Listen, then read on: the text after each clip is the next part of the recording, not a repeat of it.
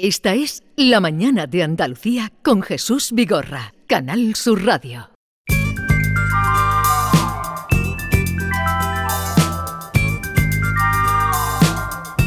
Once, cuatro, cuatro, cinco minutos de la mañana y qué alegría tener hoy aquí a un señor que es la contraportada del país, o sea, no cualquier cosa. Eh, te veo y no te reconozco. Eh, Edu Galán, buenos días. Es lo que pasa entre amigos, que llevamos, llevamos, tú y yo llevamos la máscara de amigos, que vamos a hablar de máscaras. Sí. Pero claro, cuando nos vemos en otras máscaras, cuando yo te veo de locutor o tú me ves en la contra del- contraportada del país, es que te entra la risa. ¿Cómo no te va a entrar la risa si me has visto cenando? ¿No? Bueno, cenando y en otros Y lugares y, y- charlando, imaginando. Lo primero, felicitarte porque has sido padre. Sí. Papá, ahora te vas a enterar tú de lo que es bueno. Sí, bueno, la- esto son cosas de la vida. Hay que enterarse de lo que es bueno de vez en cuando. En todos los sentidos, En todos te los hablo. sentidos. Yo creo, yo creo que, que eh, a cada etapa vital, pues está muy bien eso que tú dices, enterarse de lo que es bueno e ir cambiando, ir adaptándote, e ir, esta cosa que dicen, ¿no? Ir madurando, ir entrando en otra etapa. Pero tú vas madurando, ya sí vas madurando. Yo me, me- me esfuerzo mucho por no hacerlo. Me esfuerzo mucho por no hacerlo, pero, pero voy madurando, voy madurando y... y- Sí, sí. eh, es, es- es que a mí, a mí, por una parte, me repugna eh, esta gente que se comporta siempre como niños, ¿no? Pero también me esfuerzo, me esfuerzo para tener un carácter, y tú lo sabes, eh, infantil en ese sentido, de estar siempre contento, de que me importen las cosas poco, eh, o sea que es una contradicción más en las que vivimos. Bueno, hacía alusión a Edu Galán porque hoy mm, tiene nuevo libro que se llama La máscara moral, por qué la impostura se ha convertido en un valor de mercado y con tal motivo hoy le hacen, bueno, le han hecho muchas entrevistas, a ver si en esta estamos finos, ¿eh, compañeros? Porque le han hecho muchas entrevistas en grandes periódicos y, y, eh, vamos a estar finitos. Eh, vivimos una época profundamente infantil, cortoplacista e idiota, es el titular que te ponen hoy. Edu Galán es humorista, escritor, mm, eh, también está muy vinculado al mundo audiovisual, creó y fundó la revista Mongolia, todavía no la han llevado a la cárcel, pero no es descartable. Eh, si pasa algo me llama que tengo por aquí un buen abogado. Muy que- bien, ¿eh? Tengo- muy bien. Hay que conocer abogados en todas partes. Oye, ¿con qué máscara vienes hoy a, a Sevilla y a este programa? Hoy, hoy vengo con una máscara muy alegre, pero ah, sentida además. Este libro habla de máscaras y de cómo las máscaras, este continuo alternar máscaras, ha hecho que, que- que se pierda el significado. ¿Eh? y el compromiso. Eh, ya da igual que digas una cosa y la contraria, que te declares muy comprometido con una causa, porque no hace falta que hagas nada especial, más que poner un tuit. Un hashtag, Un y hashtag, tú que ya está. Y ya, y basta, ya, ya- ya te puedes calmar porque estás ordenando el mundo. Y yo hoy vengo con una máscara alegre porque la última vez que estuve en Sevilla fue en septiembre de, de 2020, que, era una viniste- situación rarísima. Cuando viniste con el síndrome rarísima. de- El síndrome Woody que estuviste aquí con y- el programa. Y, no, y vine también a presentar el Festival de Cine de Sevilla. y, y era, y, y era todo tan raro, era un mundo que visto a día de hoy eh, rarísimo. Eh, en aquella gala eh, eran 30 espectadores. Había 30 espectadores y se emitía por streaming, por las Ah, claro, claro, condicionantes claro, del claro, COVID. las condiciones que había del COVID. Y era rarísimo. Y volver a Sevilla ya abierta, joder, así estás, y, y encima nublada. No se puede pedir más. Nos dice, si nos vamos al diccionario, la palabra moral dice conjunto de costumbres y normas que se consideran buenas para digerir o juzgar el comportamiento de las personas en una comunidad. Eso es. El, el- el problema de esa definición es que esa definición, digamos, es histórica, ¿no? Eh, la, la moral, la exhibición de moral en cada grupo, pues la moral católica, la moral eh, de la mafia, incluso, da igual, del tipo de moral que sea, sirve para, para cohesionar al grupo. En cambio, con la aparición y masificación de las redes sociales, parece que ahora las, las diversas morales no, no sirven para nada, sean simplemente declararse, pues, por ejemplo, por decir dos morales, ¿no? Una moral más conservadora. Declararse muy español sin que te comprometa nada, ¿eh? o declararse muy comprometido con los trans, Sí. eh, sin que te comprometa a nada, más que poner un hashtag, sin que, sin que tengas que conocer tu país por un lado, o sin que por el otro lado entiendas bien qué significa comprometerse con los trans. Sí, tú nos haces reflexionar en el libro en ese sentido de la facilidad de comprometerte sin que con ello tengas ningún compromiso ni ninguna obligación. Claro. Pero tú te has comprometido y eres ya eh, una persona excelente según esa moral eh, al lado de la que te eh, pone. Claro, ef- efectivamente, por una sencilla razón. Porque en las redes sociales y en la actualidad eh, se comercia, eh, y fuera de las redes sociales, se comercia con la atención. Entonces, no hay nada más potente que añadir a, a frases, digamos, frases eh, estériles, como por ejemplo hace buen día, ¿no? Hoy hace buen día, o está nublado. Sí. Y le añades moral y dice, y dice, hace buen día, pero ahí enfrente pasa uno que se está comportando mal. ¿no? O está tirando algo en la calle, o está bebiendo en una botella de plástico cuando podría estar bebiendo en una de cartón y salvando al mundo. Entonces, instantáneamente, la- con ese añadido de moral, ya tienes la atención de los demás frente a una frase aséptica como que nublado está hoy en Sevilla. Porque tú dices aquí uno de los mm, temas que la verdad es un ensayo. Ya me sorprendiste con el de síndrome de Woody Allen. ¿Te has terminado ya el libro, el síndrome de Woody Allen? Aún no.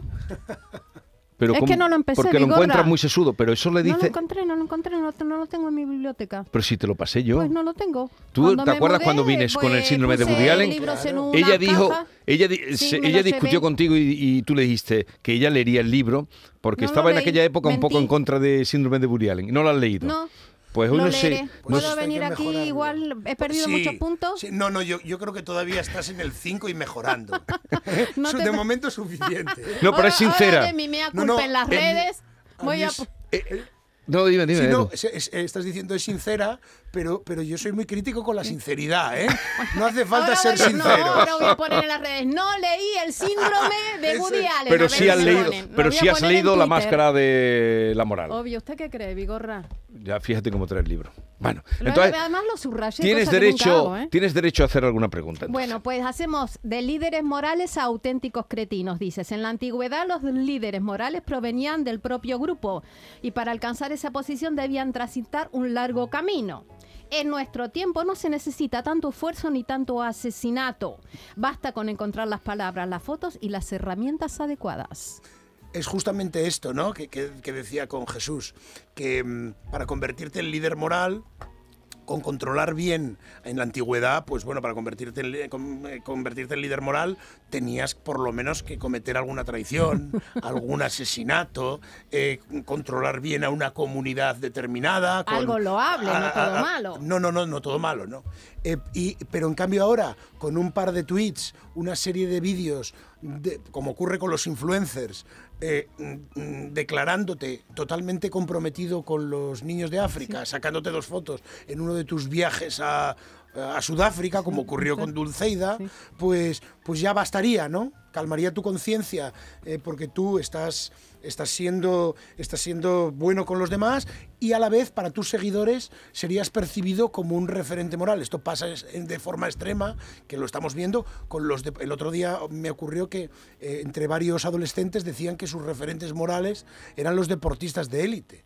Entonces te tienes que matar. ¿Cómo, ¿Cómo va a ser un deportista de élite referente moral? Será un referente deportivo, pero Sí. ¿cómo sabes si ese señor, por sacarse cuatro fotos, porque tiene una fundación, qué, qué hay ahí? Dice, las palabras paz, hambre, racismo, aborto e injusticia ya te hacen, son palabras vacías.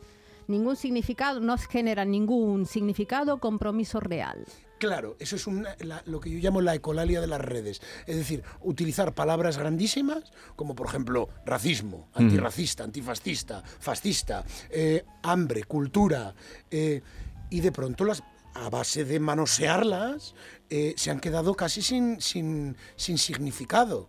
Y, y además, eh, hay otra frase que pongo de William Blake, que, que decía que, que todo aquel que se declare contra los grandes males del mundo, eh, por ejemplo, pues eso, estoy en contra del hambre, Sí. estoy en con- es un jeta. Es un jeta porque te tienes que centrar en los males que están a tu alrededor. Porque ¿quién no va a estar en contra del hambre en el mundo? Eh, no en los lejanos o los que o los que nos sobrepasan. Tú hablas aquí de que este ensayo, en él tratas de evidenciar que vivimos bombardeados por esa ostentación moral, que es lo que tú estabas contando ahora mismo. Por esa ostentación. Eh, bueno, el otro día, la- es que está tan actual el libro que el otro día, cuando inauguraban la temporada lírica en la Escala de Milán, con una, tú sabes ya además lo que cuesta producir una ópera, buena o mala, pero tres años de producción de, de Boris Godunov, se encadenaron a la puerta, tintaron de, de color, la, porque era una obra de, de Mussorgsky, que es ruso.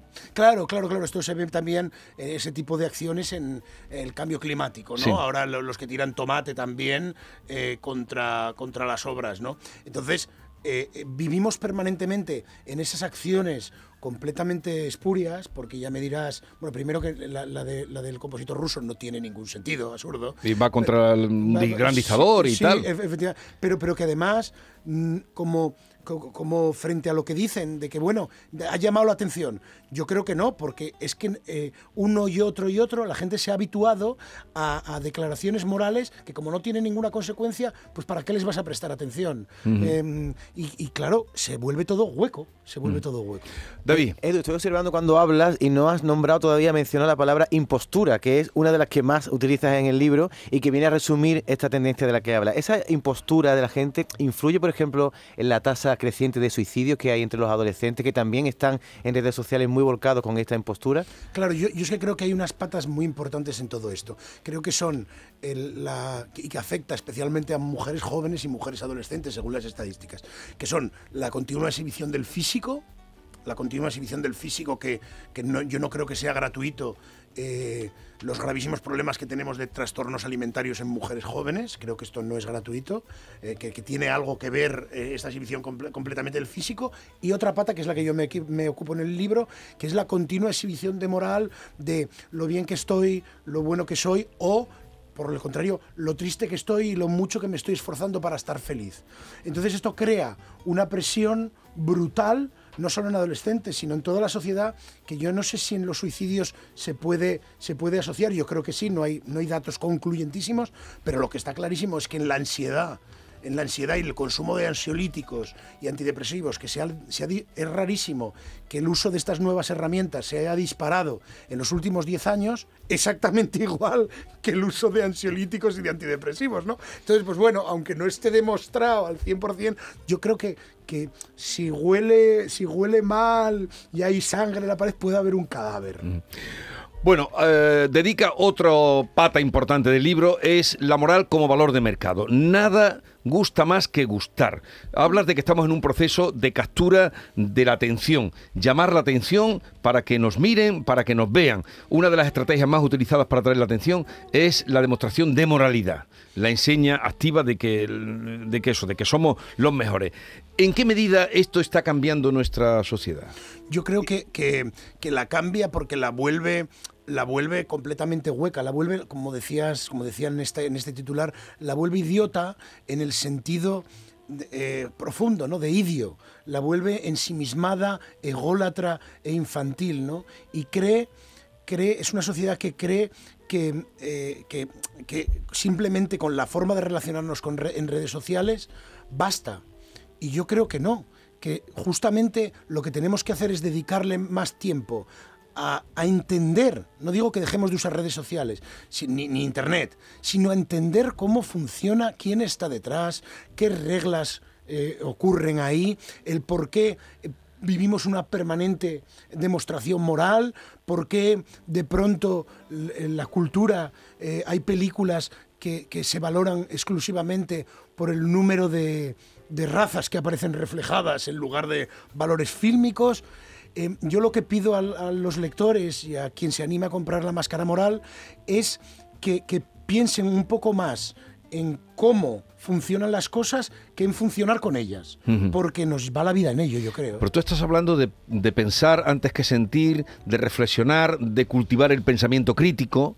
Sí, sí, sí, sin ninguna, sin ninguna duda, porque además es que creo que, que es, que, es, eh, que se puede hacer muy fácilmente.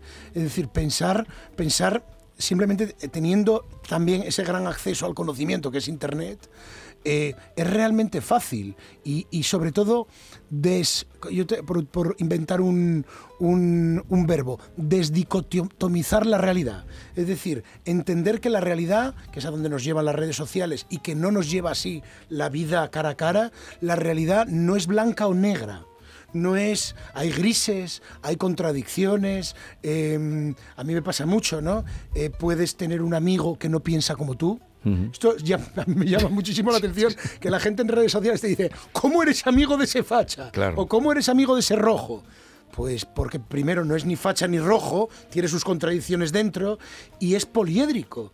Y estamos permitiendo que unas herramientas que nos sirven para comunicarnos nos, nos roben la riqueza de las relaciones humanas. Sí, porque tú también hablas que, la- que las redes sociales eh, y la tecnología casi a donde más nos ha llevado es al cotilleo. Sí, al eso, al- hablas tú de eso. Al cortoplacismo y al, y al, y al refuerzo continuo, ¿no? Mm. Nada llama más la, atención que el cotilleo, que, que- que una cosa rápida, la reacción. Si os fijáis, pueblan las redes los vídeos de gente reaccionando, gente que ve cosas y reacciona. Entonces, en la, reacc- la reacción es probablemente el, el- digamos, la- la estrategia humana más imbécil. Reaccionar. Bueno, pues a mí lo que me gusta es pensar. Hay veces que dicen, mire usted cómo reacciona este entrando en la iglesia de la Macarena. Entonces se pone a llorar. Y dice, es el más cristiano de todos porque llora desaforado. No, el más cristiano de toro- todos será el que va todos los días a la iglesia de la Macarena y se comporta Y como un buen comporta. cristiano. Creo yo. Bueno, eh, el libro se presenta esta tarde, noche, la máscara moral, eh, por qué la impostura se ha convertido en un valor del mercado, que no se me olvide, eh, está publicado en debate, se presenta a las 7 de la tarde en la librería Verbo. Librería Verbo. Bueno, ya sé que tienes cuestionario, Norma, ya lo sé, te lo has ganado, eh, te lo has ganado, Normita. Ella Es te va a hacer un Norma- cuestionario. Se olvida de mí, mucho No, guapa, no. guapa. Lo que no Mi quería gorra. es que se me olvidara anunciar eso. Nunca se le va a yo- olvidar eso, a eso viene. Enséñale el hablar de libro, su ense- libro. enséñale el libro. No, porque lo escribí todo. No, eh, bueno, pues ¿tienes cuestionario para él? Sí. ¿Qué tipo de Ah, obvio cuestionario? que tengo. ¿Qué tipo de cuestionario? Un cuestionario. ¿Moral un binario, o- un cuestionario, ¿Un cuestionario moral? Un cuestionario desenmascarado. Venga, pues dale. Edu Galán, para conocerlo un poquito más, le voy a someter un breve cuestionario Ideal. Que en honor a su libro La Máscara Moral he venido a denominar, que me ha roto ya mm, el esquema, cuestionario desenmascarado. Empezamos. ¿De qué es más? ¿De moral elástica o rígida? de moral elástica, sin ninguna duda, de cruce de morales para poder convivir con los demás. Mm, Y sobre todo soy mucho de, eh, del Estado que eh, gestione, gestione las diversas morales enfrentadas. Pero yo personalmente trato de ser de moral elástica. Entonces cambia mucho de máscara. Sí, sí, por supuesto, pero porque me lo pide la vida. Es decir, no me comporto igual con mis amigos que con mi familia o con vosotros. De tener que seguir a Greta Thunberg o a Kim Kardashian, que nombra en el libro. Yo soy, yo sigo, sigo a las dos. Es decir, yo veo, puedo estar leyendo filosofía y viendo Sálvame, porque aquello de nada del humano me es ajeno. Yo trato de, trato de dormir poco y ver muchas cosas. ¿De qué preferiría ponerse o qué máscara preferiría ponerse? ¿La del zorro o la del padrino? Prefiero la del padrino porque de de vez en cuando es una cosa que a mí nunca me ha pasado y, y- y el padrino, aunque el zorro también, ¿eh? pero a mí lo que nunca me ha pasado es dar miedo. Y el padrino daba miedo, entonces por sentirlo alguna vez en la vida. Las redes que le hacen, esclavo o libre. sin ninguna duda te hacen eh, eh, esclavo sintiéndote libre. Pero no pasa nada, es decir, lo importante es entender cómo funcionan para dentro de esa esclavitud, ¿eh? en el mejor de los sentidos, puedas tener pequeños resquicios. Como decía Leonard Cohen, hay, hay luz en el resquicio, ¿no? ¿Ha borrado algún tuit antiguo para que no lo la piden? No, no, eso es uno de mis mayores méritos. Solo borro tweets con erratas. Habla, habla de lo eh, habla de lo políticamente correcto del humor, algo que usted mucho como que no cumple. ¿Usted de qué se ríe? Yo trato de reírme de todo, pero siempre cuando me río de todo en el contexto que justifique reírse de todo. Es decir, no me reiría de mi abuelo muerto frente a mi abuela. Entonces, aquí lo que importa es el contexto. Pero así, en general, me río de todo. ¿Chivatearía al ayuntamiento si viera un coche mal aparcado para que lo multen, como habla en el libro? Esa es una de las cosas de, de la máscara moral que más divertidas. Eh, gente que ahora saca fotos de todo para chivatearse, ¿no? Para considerarse el casi Spiderman, ¿no? Y, y yo trato de, salvo verdaderas tropelías, pues bueno, como ciudadano, si ves una tropelía, trato de no chivatearme de nada. Ahora que ha sido padre, ¿seguiría los consejos de Verdilis? Que no la conocía. Ah, ¿no conocías a Verdelis? Verdelis, perdón. No, no, no, no, por favor, Verdelis me parece una de las mayores, eh, es una influencer que, que ha tenido ocho hijos, 15 hijos, no sé, a mí me parece imposible.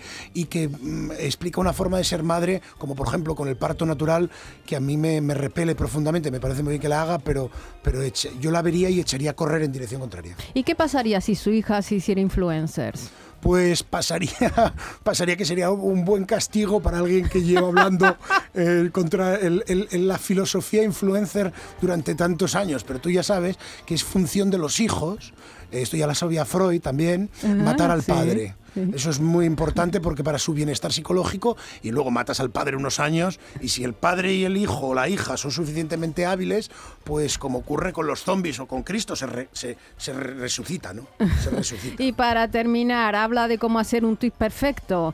A, a ver si se atreve. Hágame un tuit, por ejemplo, por qué su libro puede leerse, debe leerse. Mi libro puede leerse, es que no puedo, no O puedo, debe. no, no puedo caer en Debe, debe. debo, de- debe, debe leerse. Es que me es imposible no caer en lo humorístico. A ver. Mi libro debe leerse porque es como una buena digestión, te deja nuevo el terminar. Muy bien, muchas gracias.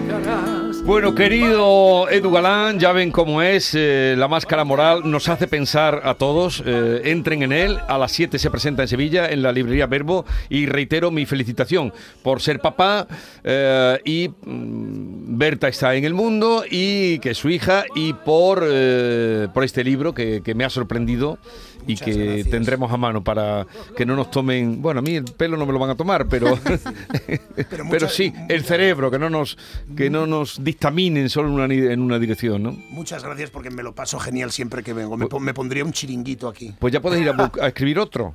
Vamos, vamos a ello, ya estamos en ello. Como te puedes imaginar, ya me conoces. Oye, eh, mucha alegría de verte. Venga, Igualmente, hasta luego. gracias a los Adiós, tres, adiós. Muchas gracias. Esta es La mañana de Andalucía con Jesús Vigorra, Canal Sur Radio.